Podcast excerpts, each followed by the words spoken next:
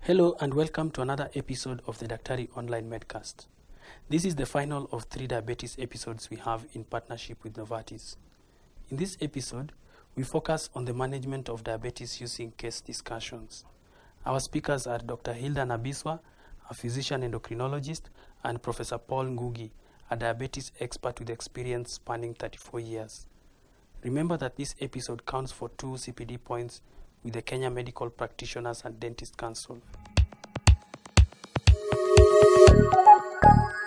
Hi, and welcome to the third module of Diabetes Connects, courtesy of Novartis. Today we are going to be discussing a lot about diabetes, and uh, we have a very, very special guest with us today who is actually one of the key pillars of diabetes management, not only in Kenya, but also in Africa.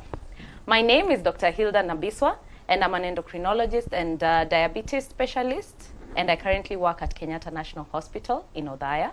And with me, I would like our eminent guest to introduce himself. Good evening, uh, listeners or viewers. My name is Dr. Ngugi. Uh, like Hilda said, I'm older than her, and I've been uh, doing a lot of diabetes work for the last 34 years upwards. So, what is for this opportunity because we realize there is uh, knowledge gaps in the country, and uh, as her cases, Hilda's cases will show as we go on. Thank you so much, Prof. So we'll jump right into it. Um, we have a few cases that we have for discussion today, and um, I will start with us looking at case one. So, Prof, case one is a 57 year old lady who's been on management for diabetes for the past five years with metformin 1 gram twice daily and glibenclamide 5 milligrams twice daily. And this is a very common prescription, especially out there. Um, in in this country, there are many, many, many patients on this kind of prescription, has been referred to us because of alternating high and low sugar levels. She says that low sugar levels mostly happen when she's in the shamba during the day and has been taken to hospital twice because of this. Nowadays, she has resorted to taking frequent snacks to avoid hypoglycemic episodes. The glibenclamide was once stopped, but when she went to clinic and her sugars were found to be high, she was started on it again and told to take snacks frequently. And now she has gained five kilos in the past one year. So, Prof, um, what do you think about this kind of lady? Is this something that is common? This is very common, and I think I have a short story I'd like to give. Please do. Long time ago, the, one of my oldest clients was picked from the shamba, Yeah. brought KNH Mm, in hypoglycemia, yeah. passed from Ruiru, passed to health centers, and they never made a diagnosis of Of hypo. hypoglycemia. Wow. The time she came, she was comatose. Mm, Of course, uh, we were able to reverse her, but it's a very common story. And the, f- the, the, the bad thing about it is that, other than the patient not knowing what to do themselves, yeah. where they go to the hospitals, people do not know what to do, Yeah. and that is a tragedy. Mm, So I think this case is very important in that it highlights the, the hypoglycemia. I have lost patients and have patients develop with brain damage. yeah. One young man went to drink, Yeah. took his medicine, and 24 hours, I think 24 to 6 hours, they had not seen him. So they broke the door. The guy was on the floor again with hypoglycemia. Wow. It was a serious event. Yeah. And the, the management of hypoglycemia is pretty easy Yeah. if you knew how. Yeah. And I think this is something that uh, narratives of patients should be taught, patients themselves should be taught, Yeah. but more so, my te- te- teaching of patients when they're going to the shamba, they must carry food with them. Yes. And since we tell them to eat every 12 hours, Mm, so you cannot be in the shamba from 8 to 12 noon and you've not eaten anything. yeah. So can, they can carry a cup of porridge, Mm, leftovers from the night before, yeah. some bread, Yeah. some sweet potatoes, Mm. some marrow roots, but they must carry something to the shamba. Yeah. And then when they leave the shamba, this is not the time to go and start cooking githeri or cooking ugari because you have skuma wiki. Food should be ready on time. Yeah. And that's what's important. When you're taking medicine for diabetes, Mm, those medicines do not stop dropping your sugar because mm, you're hungry. mm, It keeps on going down. yes. So food must be eaten on time. And Yeah. I think that's the take home message here that food must be eaten on time. Yeah. But there's another thing that comes up with this case, and that's the variability. Mm, Sugar dropping, and then Sugar going, going up high. again. Yes. and we know now that variability of sugar levels is one of the indicators of bad outcome Yeah. mortality, death, Mm, and complications. mm, So, at most, you want to treat your patients who have very stable sugars, mhm. not up and down. One wonders uh, some of these are drugs that we are using now, they have very long half life. Yes. Whether they will be ideal in some patients, because I think the other thing is how do you select your patients? Mm, And every patient has, has uh, different qualities. Yeah. Some are elderly, Mm, these drugs that take too long in your body may be the long drugs to use, mm, and others are short and they may be nice for, for patients who are their weight is an Mm. issue and Yeah. incubation an issue. mm, These are very interesting thing because sometimes uh, in our society, sometimes gaining five kilos something is taken as a very nice thing. People think you're doing very well, Ah, yeah. but that's on the right touch. That uh, we must always be consider uh, consider the drugs that do not make people gain. weight. you kn- actually you know prof when you say that i've actually had patients who come to the clinic and tell me uh daktari especially women yes. who tell me daktari please i cannot lose any more weight Yes. so when i tell them you know part of diabetes management is you need to lose weight they refuse they're like no my husband wants me this And- size And no, I Mm. think there is a lot of debate. We don't have a serious weight problem in this republic. mm, Maybe in the city, but the upcountry, even those people who have diabetes, they do not have, we do not, because of the food weight. yeah But I think weight becomes a serious issue when you're in urban centers, yeah whether it's high carbohydrate, high fat diet, and gross obesity. yeah And then there is lack of exercise. yes Because imagine this lady goes to the shamba, she's unlikely to be morbidly obese. yes So th- the gain of five kilos, do not forget that people lose weight because of bad control. yeah If you if your sugar control is very bad, you're going to be wasted. yes When the sugar gets up, well controlled, you may gain a few kilos. yes The thing is discuss with the patient what is ideal gain. mm, Because if I was 40 kilos and I'm supposed to have a I held the weight of 70 mm, and I come to 60, I should not worry about that. yeah yeah So look at the background of where somebody is coming from. Mm. Yeah. So it always is a trajectory. So we need to keep in mind and not just focus on the current weight gain. No. don't try. Okay, Yes. okay, Just ask yourself, where are you coming from? okay. Because I always tell my patient now that uh, you have come, you've lost like 20 kilos. Mm, Your ideal weight is maybe 75. yeah. Now you are 60. Mm, When you start treating, because now you start retaining the calories. yes. Because when sugar is high, you're losing calories. Yes. When you lose calories, you're going to lose weight. Yes. Sometimes you get unhealthy. Yeah. So you gain some weight and then you still some weight. Now here is that one. Yeah. And Prof, I would like you to comment on um, the choice of sulfonylurea because of late we've been seeing a lot of other newer generation sulfonylureas, and perhaps out there in the periphery, the only one they have is glibenclamide. So the, the the question is, is there one that is superior? And if so, how is it superior? Are we are we going to move from glibenclamide to other sulfonylureas because of any advantage? I think there are no studies that says one sulfonylurea is better than the other. hmm Some companies would like to say that, but there's no real literature that says one is better than the other. Yeah. However, the choice of the sulfonylurea will be dependent on what are your goals. Mm. One, if you want to give treatment because that's the basic treatment somebody can afford, Yeah. sulfonylurea berbencramide is very cheap. Yes. And so the whole republic in the rural countries it's Yes. the right drug of choice. Yes. Now, other when you come to the urban and people are a little bit wealthy, there are other things that are more sulfonylureas that are more exotic. Mm, But whether they give a difference in treatment, in results, and outcome, mm, there is not real data. yeah. Now, the problem with glibenclamide is in the very elderly, Mm, it's a bit tricky because of the hypoglycemia. yes. And, the, and because the hypoglycemia is more in that group. There are the short acting, they're not sulfonylureas, but uh, megritinides. Yes. They have very short half life Mm-hmm. and they have less hypoglycemic effect. Yes. All the others, the grimepride, the glicoside, they have their own um, hypoglycemia. Mm, In terms of uh, hi- HbA1c reduction, again, there's no data. yes. What we know is that softening rares as a group bring down your HbA1c by 1.5. Mm, So there's no one that says that this one can bring your HbA1c down by two. Mm. They all hide that lumps. can't Yes, they? But I yes. think one should be very careful Mm. when using sulfonylureas in the elderly, Yes. patients with renal disease, Mm-hmm. because the risk of hypo then Hypo. there is quite severe. Mm. So I think that's a very good take home point, especially for our listeners, that anyone who has a high risk of hypoglycemia, remember, even as we treat diabetes, we have to look at the safety parameters, and one of them is hypoglycemia. If your patient has recurring hypoglycemia or gets hypoglycemia, try and avoid any drug that might lead to that.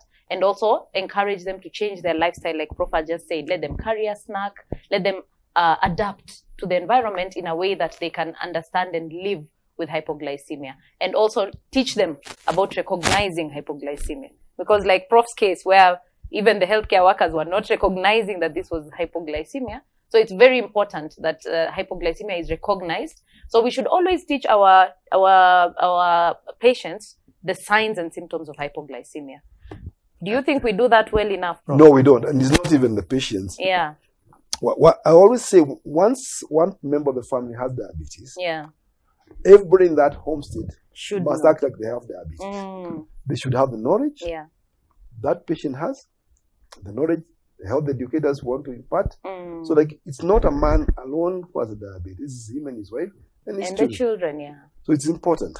The other thing I'd like, Hilda, I would like to add is about hypoglycemia. Yeah. Because I think people think hypoglycemia is just an issue with blood sugar. Mm. What we know now is hypoglycemia is a very deadly thing. Yes. It increases mortality Mm. and morbidity, more mortality and risk of sudden death. Yeah. So we should avoid hypoglycemia in all ways possible, Yeah. from education, both from the doctors, Mm. nutritionists, Yeah. and community workers, and everybody getting involved. Yeah. And actually, that's a good point that um, we actually can even have, um, you'd rather the patient have higher sugars. A little bit sometimes, yes. yeah. Sometimes you would even want them to have sugars of maybe even up to 11 because you're trying to avoid that sugar of 2. And especially what Mm. you mentioned, people with recurrent hypo. Yes. There's a situation we call hypoglycemia unawareness. Yes. When you get a hypo and you get another one, Yeah. then you become unable to detect a hypo. Yes. You get a situation called hypoglycemia unawareness. An awareness. It Yes. means you'll be standing, talking like we're talking now, And you your fall sugar. down and you're flat out. Yeah.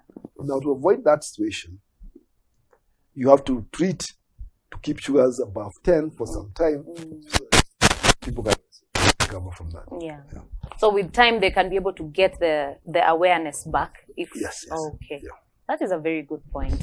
Thank you, Prof. Um, now the last part is the role of self monitoring of blood glucose because we have a huge problem, especially in uh, Mashinani, Yes. where patients come and the only sugar they have is the sugar for the clinic day.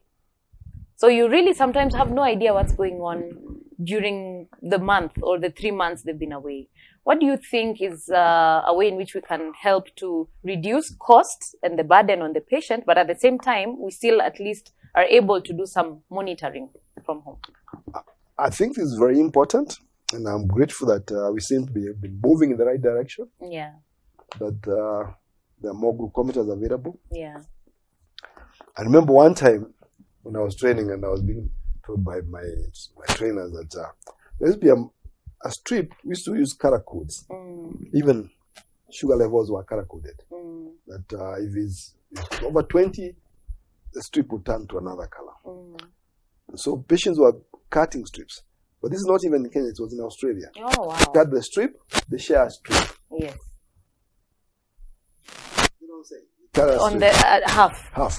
So you can Wow. test your blood and you see uh, the color code and then you compare. Uh huh. But we have come from far, far. Yeah, But still, I think the penetration of uh, meters in our society is still very bad. yeah, But I think if uh, the way I see it now, it's, patients should be encouraged. Let's say in a village, mm, you are like 50 people or 20 people with diabetes. mm, Then whomever is selling meters, sell to those 20 people. mm. Then they buy the strips as a group. yeah, Then within themselves, they can be deciding uh, who is holding the meter. We can go there and test. yeah. And that I think is how it's going to help us penetrate. Because uh, Mm, there are two companies in this country now that are giving meters for free. Mm. But the strips, for 50, it's like 3,000. Yes. That's not cheap. Yeah. But you see, if, if you're five and you bought that for for that price, then maybe it could go around. Yes. Then the other issue is about taxation. Yeah. I think meters should be tax free, Indeed. and even street Indeed. should be tax free. Yes. But there is a problem now. it has not been decided how KRI is supposed to deal with this issue. Mm. They have not given us a direction Mm. because that's going to help. Yeah.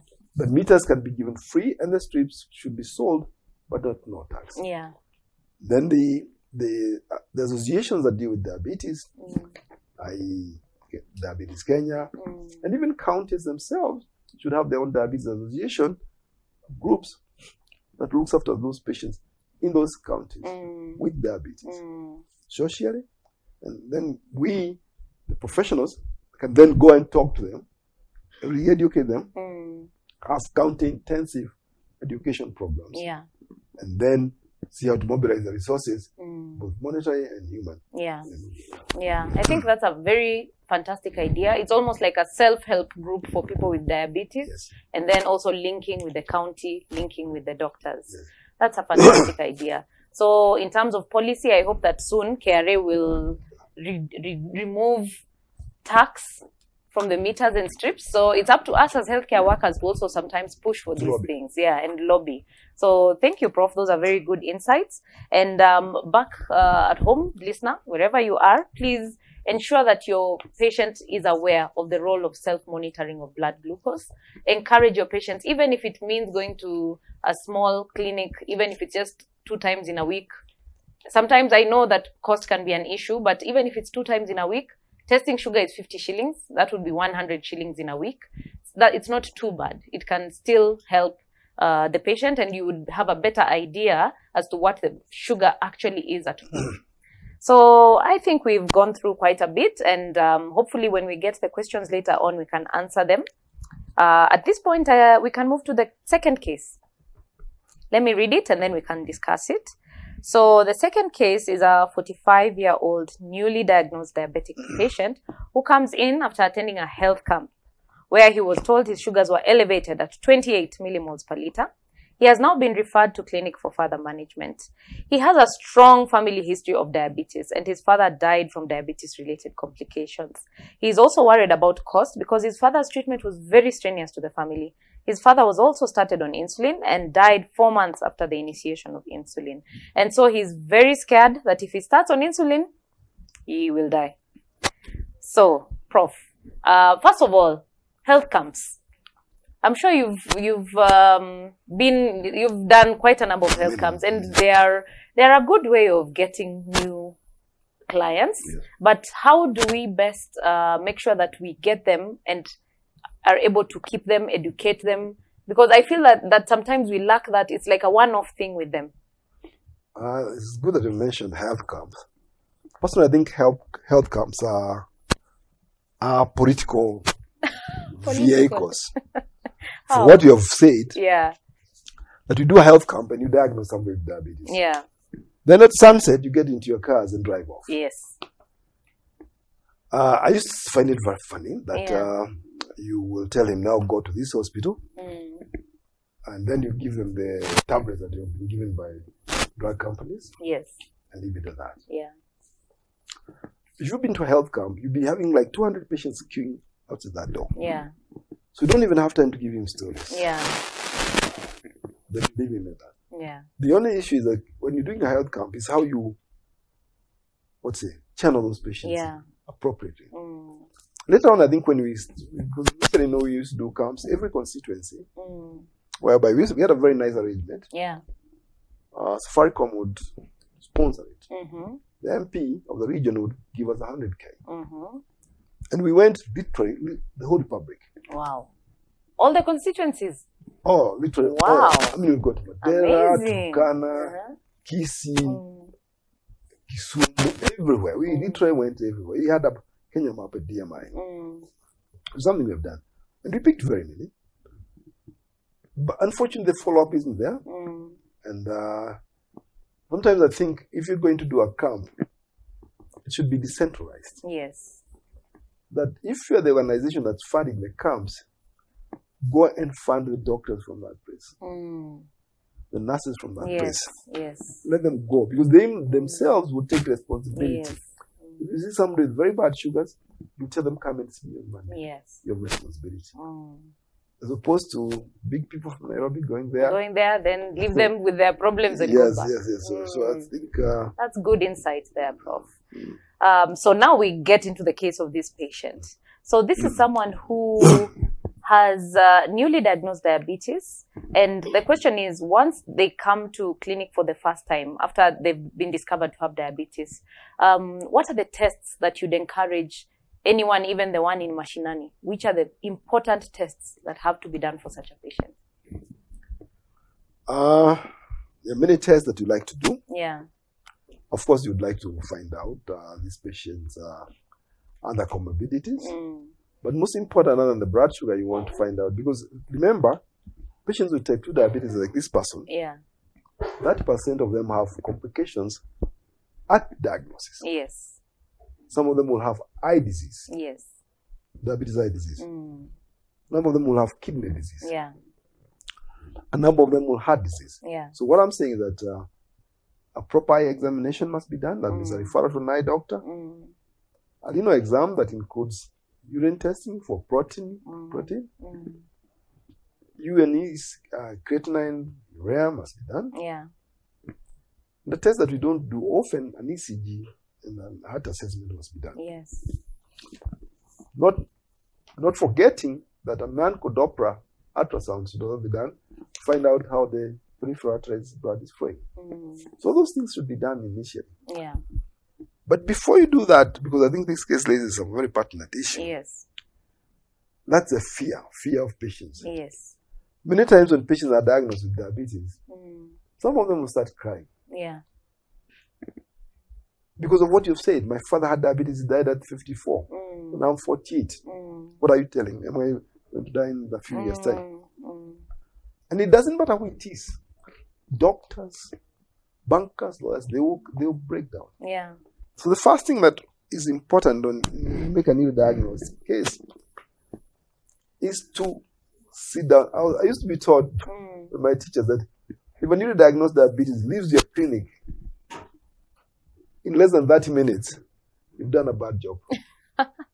You need to spend time with them. That first time, Yeah. you need to be- demystify diabetes. Yes. Yes. You need to go back and explain what is diabetes. Yeah. You need to tell them that people live with diabetes, Yeah. normalize when they, Mm. they do well. Yes. We need to, to start, and sometimes we, we think patients are not intelligent. Mm. We want to patronize and whatever. Mm. Tell them the stuff as it is. Yes. Have a simple, what's it? There's some some simple thing we used to use. Uh, let's use it a lot in my, where you are explaining the the process of sugar Mm. from your stomach Yes. to your cells Yes. and where the blockage is. Yes. So then they understand the value of insulin Mm. vis-a-vis allowing sugar to enter into your cells to give Mm. metabolism. Mm. Then, and this I'm not saying dietitian, I would not use people. In that moment, also go through diet. Maybe not as detailed as a dietitian would, Mm. but let them leave your office knowing Yes. what is that. Yes. How do you eat? Mm. They will go to the dietitian, but surprisingly, they always come to you. Doctor, what did you tell me about Yes. Doma? That is so They true. always come to you. So that Mm. don't think doctors should not think they don't have a law in diet education. Yes. Yes. They have a very important role, Mm. simplified manner. Mm. And again, they understand diabetes, Yes. so they can and they understand food. Mm. So that's something that even in medical school, Mm. like when I was teaching students, I asked them, "Is an- a whole chapter on nutrition in Mm. most internal medicine textbooks?" Yes. And I asked my students, "How many of you have opened that chapter?" What was the figure? Less than 50%. Less than ten percent. Oh my goodness. That chapter Yes. on dietetics, Yes. Oh. on food. Mm, It's not exciting. yeah. No. Okay, I must confess, even me in undergrad, I'm guilty as charged. Yes. So it Right isn't- now I've done it, but undergrad, Yes. yeah.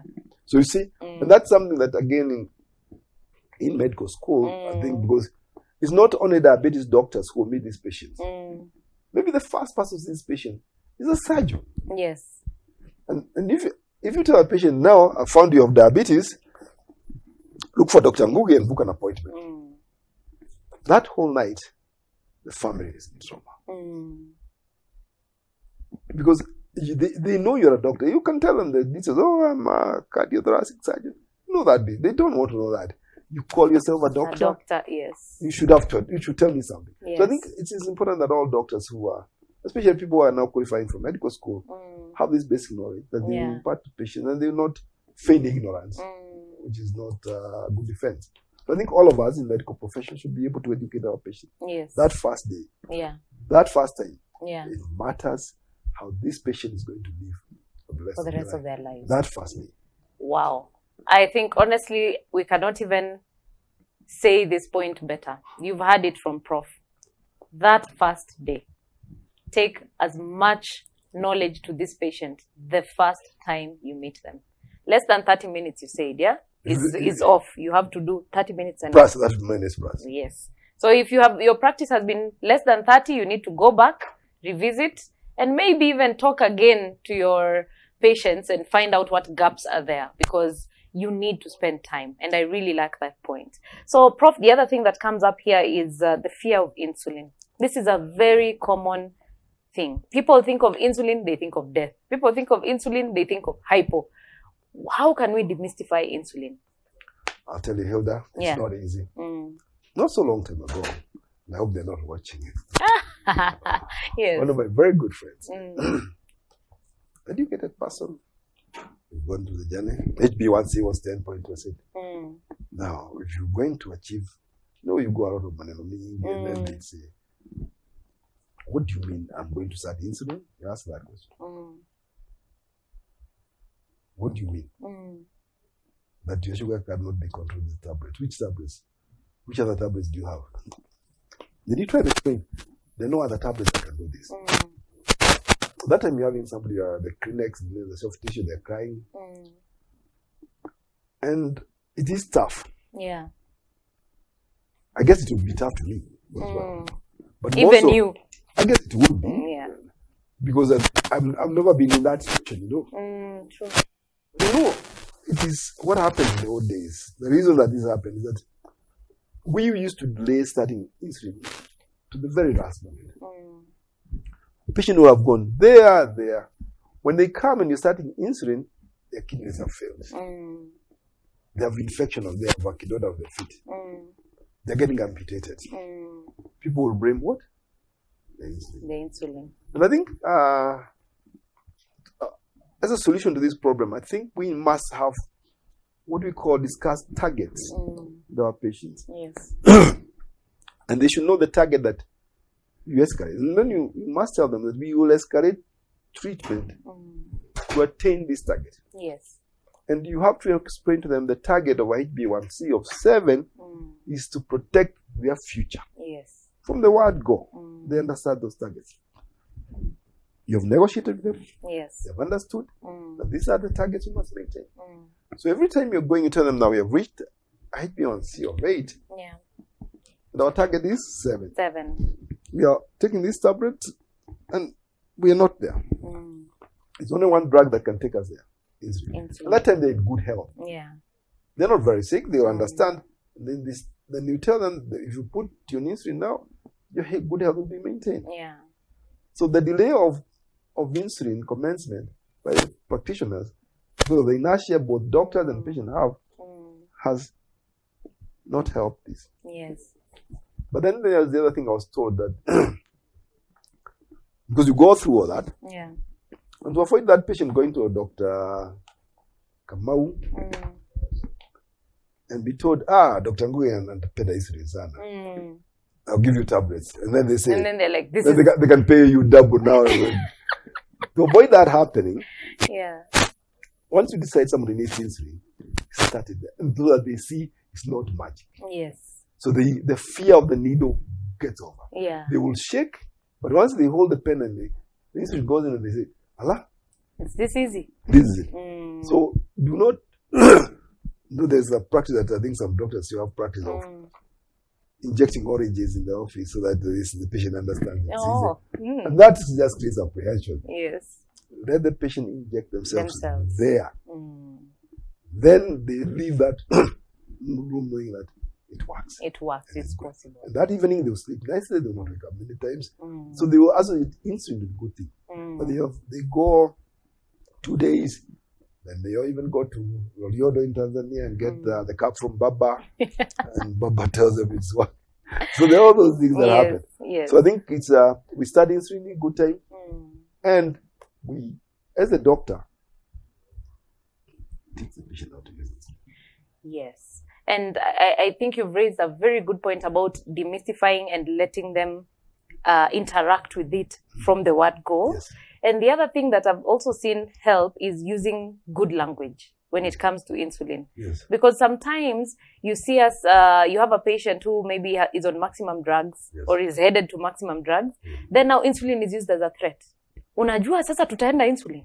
Unajua Mm, uta... You know, it looks like it's this It is bad language. bad yeah you know very it looks like this animal that shouldn't even be And then you are making Yeah. the patient feel like they are a failure. Ye- They exactly failed. They didn't listen to your orders. yes like you know you know that uh, I would say that Mm. condescending attitude doctors Mm. have on patients is very Mm, bad, mm, and that's why I said I used the word negotiating Yes. targets. yes That the patient is an equal participant yeah to this process. mm, Because you can be very learned. mm, If the patient decides not to use your medicine, I mean, what can you do? yeah yes.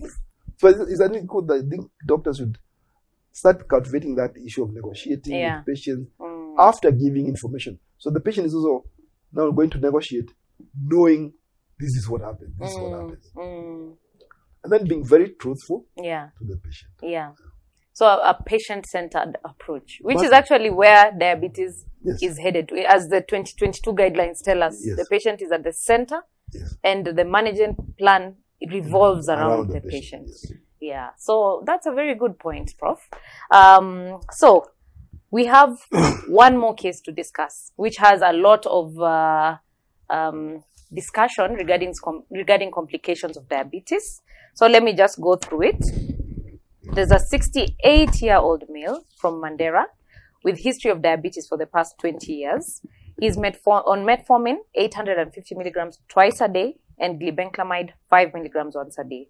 His sugar, the random sugar is 16 per, uh, millimoles, and his HbA1c is 9.6%. And he comes in with a history of a stroke in 2018, but it's not on secondary prophylaxis. He has a lot of pain when walking and has had recurrent non healing ulcers on the lateral aspect of his feet.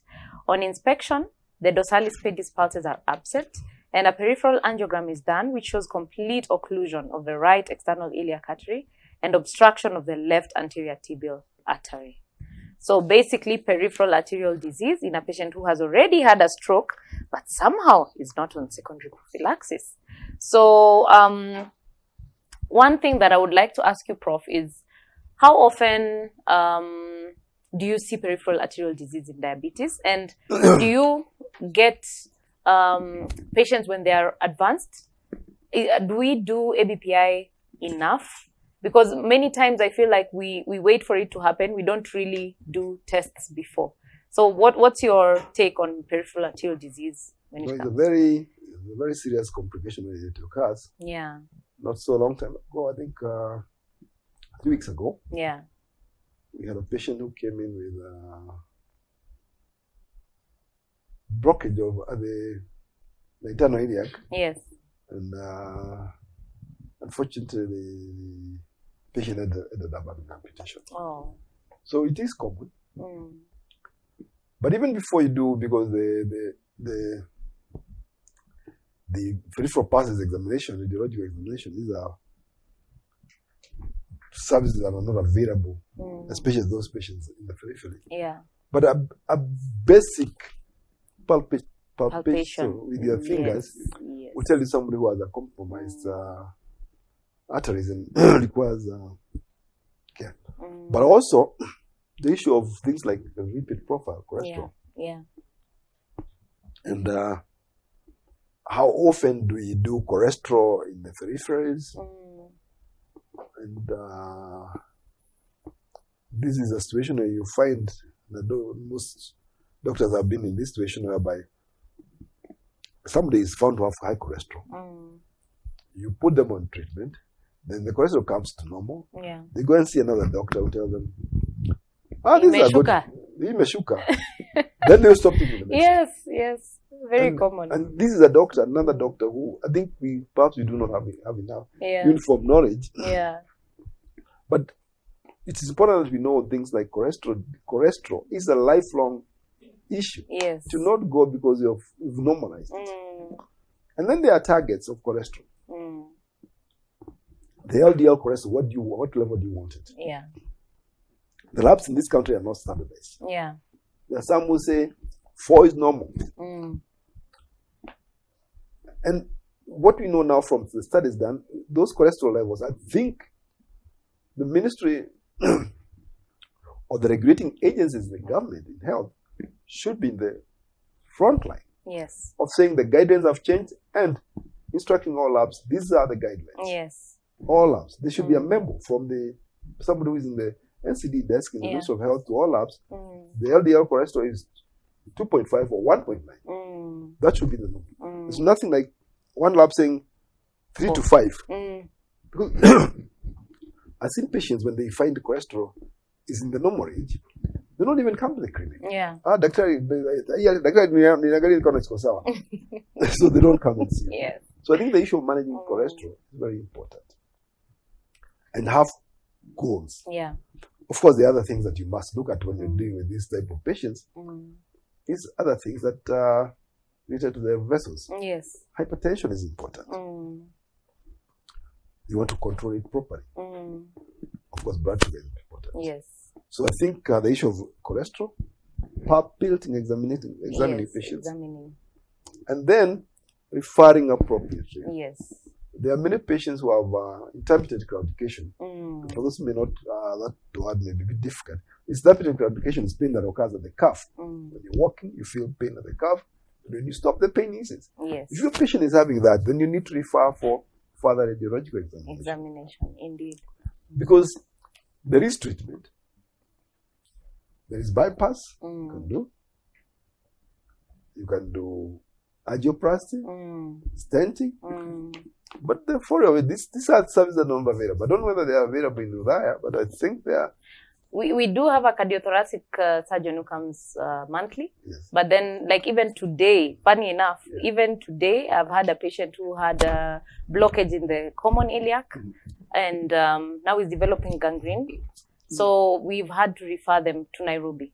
So these are services that are not available everywhere. But I agree with you that palpation, physical examination, is just a very easy way of getting to see it early enough. But the problem, Prof, is that sometimes we are so busy in the clinic. You have 30 patients out there. You don't have time to go examining feet.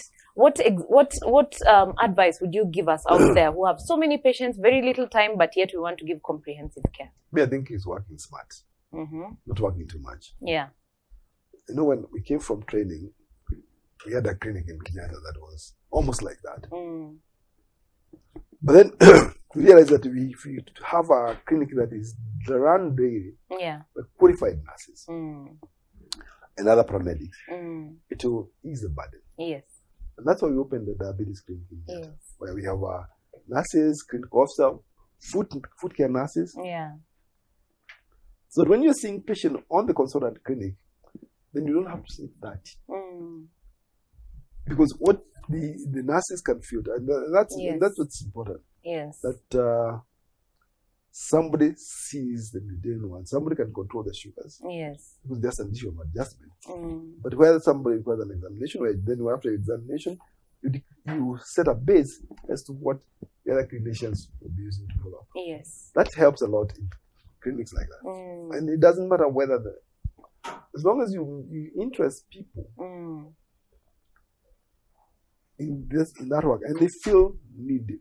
Yes. Even even the junior most of nurses will be very soon Yeah, that is so true. So use the resources around you. around you. So I hope you've had that. Um, where are the listeners? Yes. So listeners, I hope you have had that because I know that's a major problem out there where you have too many patients, very little time with the patients. So prof's advice is work smart. use people around you, use the people resources, train the nurses on how to detect low pulses or uh, abnormal pulses, use clinical officers, and make sure that you have a team that is working together.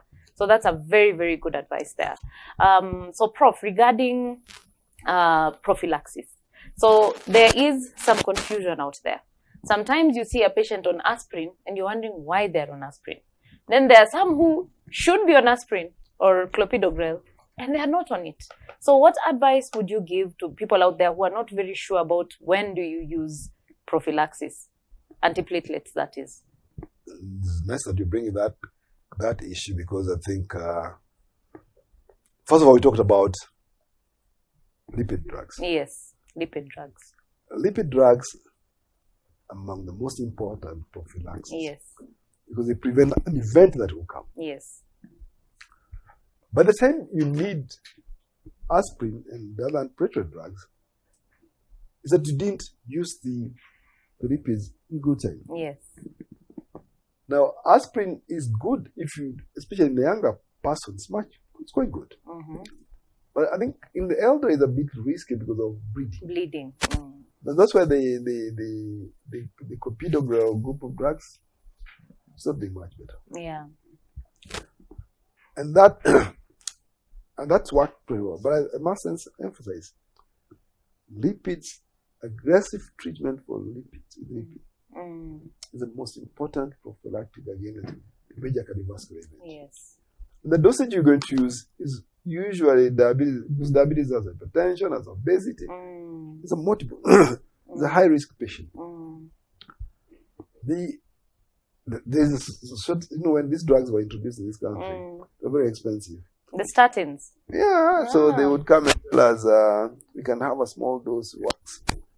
So this works to have small doses. Mm. But the truth is now, no high dose statins for all your diabetic patients would be the, the way to go. Mm. I don't think if you have had anybody with lipid issues, you have any business using uh, like atorvastatin 5. Mm. No. But you find it's there, Yes. atorvastatin 5, and you told you can even use 2.5. Two point five. But I do not know what you are achieving. Mm. Because I think what you want to achieve, other than lowering the cholesterol, is the issue of stabilizing the brake Yes. the anti-inflammatory components Mm. of the statins on these patients. Mm. But the debate, the debate has also been when you're dealing with other the broader spectrum of the repeats, the HDL cholesterol, the, the triglycerides, what do you do with them? Mm. And that, I think there is, the jury is still out Mm. in terms of we know the importance of HDL, but Yes. some studies are not sh- saying it's not so important. Mm. But LDL cholesterol, it must bring down. Yes. So uh, the take-home point is that first of all, statins. All people with diabetes need statins. I think so. So any person with diabetes who's not on statin, please put your patients on a statin. Because if you look at the, Mm. the current documentation, Yes. the LDL has to go to below 1.9. Yes. Yes. So that, the 1.9, has, this was literally everybody. Yes. Literally everybody. Yeah, literally. And that can only be achieved well with the statin. Yeah. And then for a, an antiplatelet, it depends on the risk of Yeah, bleeding. Assess, assess the risk. of- Assess the risk of bleeding. Because like now you Mm. have seen that uh, the direct the doors, what they call them, Yes, the DOACs. they have been now they're coming in Mm, and uh, at low dosage. mm, I don't know whether there are trials that have come up completely on uh, on their dermatitis disease, but they- they are being recommended. mm. Clopidogrel and Dicol, the, what do you call them? Uh, the I, I know the one you're saying. Uh, ticagrelor. Ticagrel, Yes. or the drugs that can be used. Oh, Mm, mm. So it, it just depends on which one is, uh, but generally clopidogrel is safer because it has less bleeding risk. Yeah. For DOACs, um, I, the people out there, perhaps it's not good for them to start using them right now. They can perhaps just refer and then the physician or cardiologist or endocrinologist can decide on And it's that. nice to mention that aspirin Yeah. is quite cheap. It Yes. is available. Yes. So just assess your patient well. Mm, and perhaps uh, advise them when to take it, mm, and uh, perhaps also advise them what are the other signs of uh, breeding, so that they yes. don't, yeah, Yes. dark stools. Yes. Yeah. And uh, now that we're talking about complications, uh, Prof, because this is someone who came in with uh, complications that were discovered quite late. In your practice or in, in your vast experience, what do you think? Are we getting better at uh, looking for complications? um, because some in diabetes, it's- you sometimes have to look for it. You don't wait for it to come. How good are we at screening for complications? I think, you know, like one of the things that I know and uh, we're proud of ourselves that in diabetes we've trained enough doctors Mm, who are qualified and has the knowledge yeah. and the ability to do that. And there are many. Mm, So that I think so. And I think uh, their knowledge is permeating down. mm, But I think it's the infrastructure, the, the let's say, the infrastructure of healthcare in this country is very wanting. mm, One thing I mean, if you go to, let's say, you go to, let's say, Vika district, or even Othaya, mm, level five, or the other one, the clinicians there have are different from the clinicians you'd find in Naraka, you find in Mm. Mata. And I, I never know the reason that Mm. uh, that that drive to to do better, change things. You know, when you decentralize a country, I think mm. you des- decentralize even the, the expertise in a way Yes. that uh, the people of Muranga owns Muranga healthcare. You know what I'm Mm, saying? Mm, They are setting up standards for Muranga mm, healthcare. Yes. The same with all other counties. Mm, Not at that Afia House sets. mm, Afia House can oversee, but people should be encouraged to be the drivers. mm, If you're getting people, many people entering the dialysis unit, for instance, mm, then I think the the health CEC should sit down with our people and say, can we decrease this rate of diabetes, kidney failure Yes. in this county? Yes. And they are focused on that county. Mm, So that when we're having a governors meeting at one their, their, their summit, then they'll discuss diabetes or complication, kidney complication, mm, and the trends in their counties, how they're going. yes. It becomes a very important discussion Mm, for the top actors of the county government. mm, So that I think that's where the, the weakness that we think we need to address mm. is those weaknesses that people do not say that uh, the county government is just a political thing. Yes. They're supposed to deliver service, and that's that's the whole thing about Mm, county government is to deliver service to the counties, yes. incorporate, and uh, so that that becomes an issue. Yeah. And the health people should try and, and influence that decision making those counties. Mm, Then we can answer that question: Are we going somewhere? mm, Because the way the way, the way things are now is that I I may be considered an expert, but people do not want to be an expert in their place. mm, If you look at the American system, you have professors from literally every counties, people Mm. who are top researchers, yes. top researchers, making Mm. discoveries. Mm, Now we want the University of Nairobi in Nairobi, mm, all the the Moi Faro in, in, in Eldoret to be the one reading. yes. Yet, as a county, you have power to motivate your doctors Yes. to read Research. research Yes. and change the life of them. Mm, So, I think some will tell, but now I think we are in a better place. We mm, have systems, there are labs. mm, I think we need also to encourage our people that uh, you don't need magic to do good. And you know, now you've actually said something quite interesting. Um, a few weeks ago, I was at um, ESD, the a big conference for diabetes, world attended worldwide, and some of the studies I saw there, I was shocked. Very simple studies, you know, studies for twenty people, hundred people, things that we can literally do for ourselves here, but we just lack that extra um, I don't know whether it is a culture of research. I, I don't know what exactly we are missing, but I think we can do it if we decide and focus and decide. You know, we we can make a difference. We can start doing this research. And personally, I, I have I have put it as a target of mine to make sure that by next year Yes. I have done a research in uh, Odaya KNH because we have to make a difference. It starts it's, somewhere. it's very important. Yes. It's very important. And I think that's why we'll be able to answer that question Yes. where we are. Yes. But in, in terms of hospitals, I think hospitals are moving in the right direction. Yes. whether it's uh, it's manifesting in the community that's difficult. Yeah. So that's a good uh, way of actually summarizing it. That we can we can do more, we can do better wherever we are. Um, it takes also the county to listen, step in, so that they can give us the oversight and over overhead, let's say. But at the end of the day, we need to have a collaboration between the medical team and the governance team. But these doctors also must take that leadership in lobbying. Yes, I think there's nothing that comes with a CEO It's because true. when your patients are doing well, you feel happy. yes, So you lobby for your patients to do well. yes, And if you keep on lobbying, Mm. people will listen. yes. That is true. The more noise you make, The more they will listen. the more they will listen. And uh, remember, one of the key goals of treating diabetes is to prevent complications. That's the main reason why we want the sugars to go low. We want it's not just so that we can have a nice sugar and look at it and feel happy. It's to reduce complications. So whatever we are doing, bringing the sugar to target. Uh, screening is just to reduce complications. So we need to ensure that we go the extra mile, examine our patients, like Prof said, look at your patients, make sure you've examined them from head to toe, refer them appropriately, make sure they have their annual eye checkup, which we also sometimes forget to do.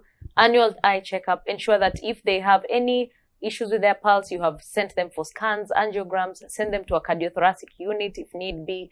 And nowadays, there are many things, it's not just amputations.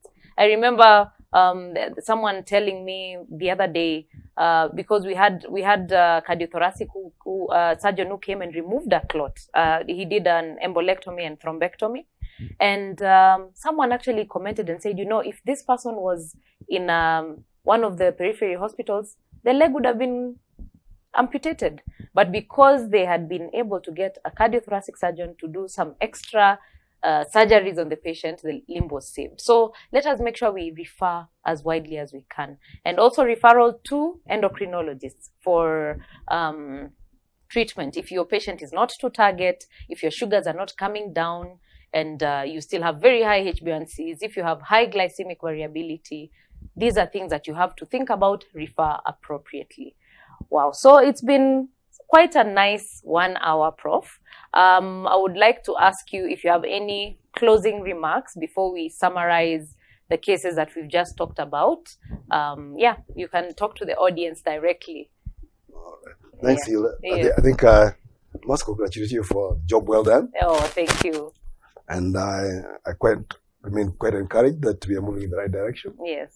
with the training. And I do hope, uh, like you said, our goal is to minimize patients going to dialysis, Mm, patients who are getting blind from diabetes, mm, patients who are going to have limb amputation from Yes. diabetes, and also improve their well-being so that they're able to make living for themselves and Mm. their families. yes. So that's a goal, and that's a goal that we should be focused on. And Diabetes, people live normal life. Yes. I think that people should be told that diabetes is not a life sentence, it's not a death sentence, insulin is not a death sentence, Mm. it makes your life better. Wow. Thank you, Prof. So, to summarize, um, we have gone through three cases. We had Prof with us, and really, Prof, I've really enjoyed this session with you. You've given us such good insights, and you've uh, actually taken us all the way from governance to patient centered care to how to talk to the patient. Like, the, you've really, really enriched the, the topics of discussion today. So, thank you so much. Yeah. And uh, so, our listeners, you've seen the cases we've discussed. They're all issues that we face with our patients on a day to day basis, whether it be hypoglycemia, complications of diabetes, fear of insulin, cost of insulin, new diagnosis, how to speak to patients. All those are things that we actually get on a day to day basis. And I hope you've learned something today. I hope you have taken something with you, whether it is how you're going to be running your clinic, whether it is how you're going to be speaking to your patients, whether it's how you're going to choose your medications. All these things are important because the decision you make with your client, you never know, would change the trajectory that they would go to. Perhaps just the way you speak to your patients, you're going to reduce the rate of amputations or the rate of dialysis in your center by 20% just because you understood and you talked to the patient the right way and therefore reduced complications. So be that person who makes a change, be the person who makes a difference, be the person who goes out of their way to ensure that the patient care and whatever surrounds the patient is actually a patient cen- centered approach that is geared towards reduction of complications and ensuring that the patient is on the right medications at the right time and making sure that the right people are surrounding the patient. So, thank you very much. I hope you've enjoyed the session. We have enjoyed for sure. And uh, if you want to see us again, uh, let let uh, the, the the diabetes connect team know, and then maybe we can come back. Bye. That's it for today. Log on to your Dactari online portal, answer a few MCQs, and get your points. Bye bye. Till next time.